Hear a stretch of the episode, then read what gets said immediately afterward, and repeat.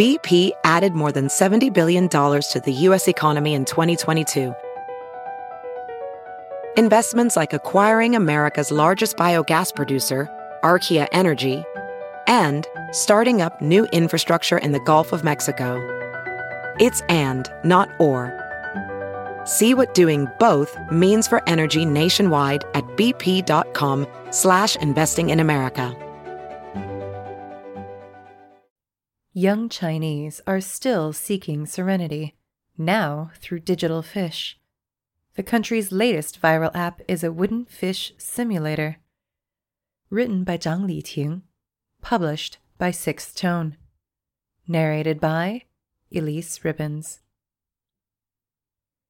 This is not the easiest time to be a university student. Sure, some of us are making do, meeting our needs for social interaction through cloud clubbing, cardboard pets, or coordinated crawling parties. But between the ongoing pandemic controls and the struggling economy, it can be hard to stay positive. That goes double when you're a second year's master's student. The internships we land this year are crucial to a successful job search, but even if you can get off campus, there's no guarantee you'll be able to enter your company's office. That's how I found myself at Wang Bian's house on a recent Wednesday afternoon. A friend of mine, she invited me over for company while we each interned from home as best we could. We chatted as we worked. I told her about a married couple I'd interviewed, and she complained to me about the unreasonable demands of her clients. The more she talked, the angrier she grew. A frown crept over her face, her back tensed, and she swore with an almost religious devotion. Then, just as suddenly, she stopped, took out her iPad, and began intently tapping the screen with her stylus. Stealing a peek, all I saw was a wooden fish. Every time she tapped it, the iPad emitted a crisp, almost ethereal sound, and the words, Merit plus one, popped up on the screen. What are you doing? I asked. Knocking on a wooden fish, she said matter of factly. I knock it 500 times a day. I couldn't help but feel amused at her latest preoccupation. Wooden fish have a long history in Buddhism and Taoism. Nuns and monks knock on them to chant or ask for alms. Fish, they say, do not close their eyes. The shape is meant to remind believers never to forget their faith. This was the first time I'd seen one inside an iPad, however, much less an iPad belonging to a 24 year old. It's not just me, it's on the phones of thousands of young people. Wang explained, somewhat defensively. A quick online search suggested she had a point. Maybe I was the weird one. The app, Muyu, or Wooden Fish, had briefly surged to second place on the Apple App Store's free app download list in China. To date, it's been downloaded almost 5 million times. Not everyone is tapping their own fish. Douyin, the version of TikTok accessible on the Chinese mainland, has over 150 million videos related to virtual wooden fish. If you search for virtual wooden fish on the popular video streaming site Bilibili, some of the top results have hundreds of thousands or even millions of views. This all may feel overly wholesome, but the initial reason for the popularity of virtual wooden fish is anything but. If you've never heard of hell jokes before, the concept is self explanatory. A kind of mean spirited meme, they are jokes made at the expense of other people's misfortune. If you laugh, then you're going to hell. Wooden fish apps first caught on as a kind of tongue in cheek way to wipe your spiritual slate clean.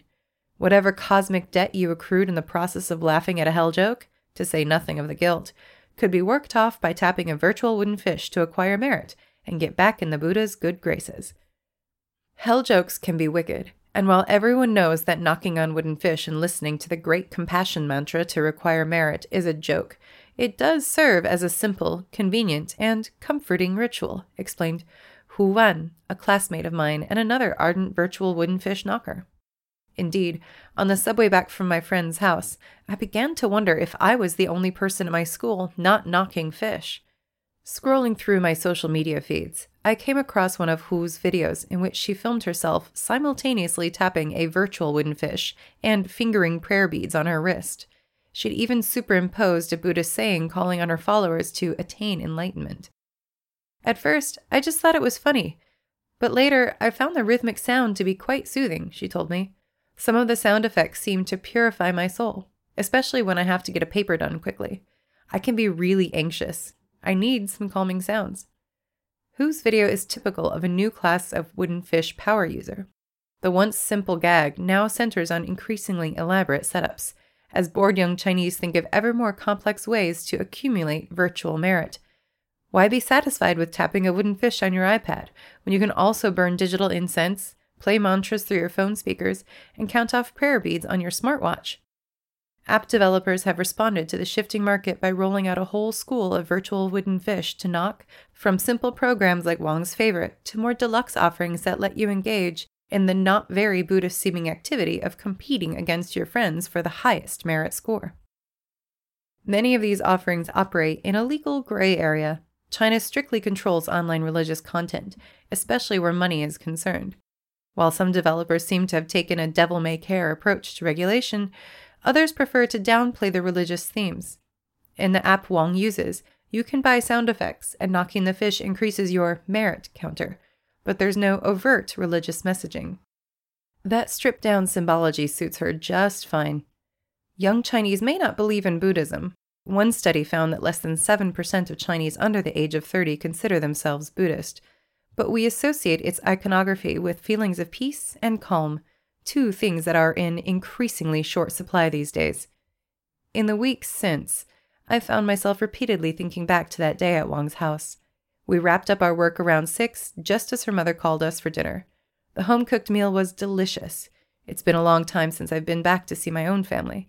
But the table talk quickly turned to the ice cold job market. I'd submitted three resumes that day, and Wong too. Neither of us has any idea if we'll be able to land a job after graduation. Her mom tried to be helpful. She knows a recruiter. Maybe he can help us find a job. Maybe. And maybe accumulating a bit of extra merit wouldn't be such a bad idea, after all.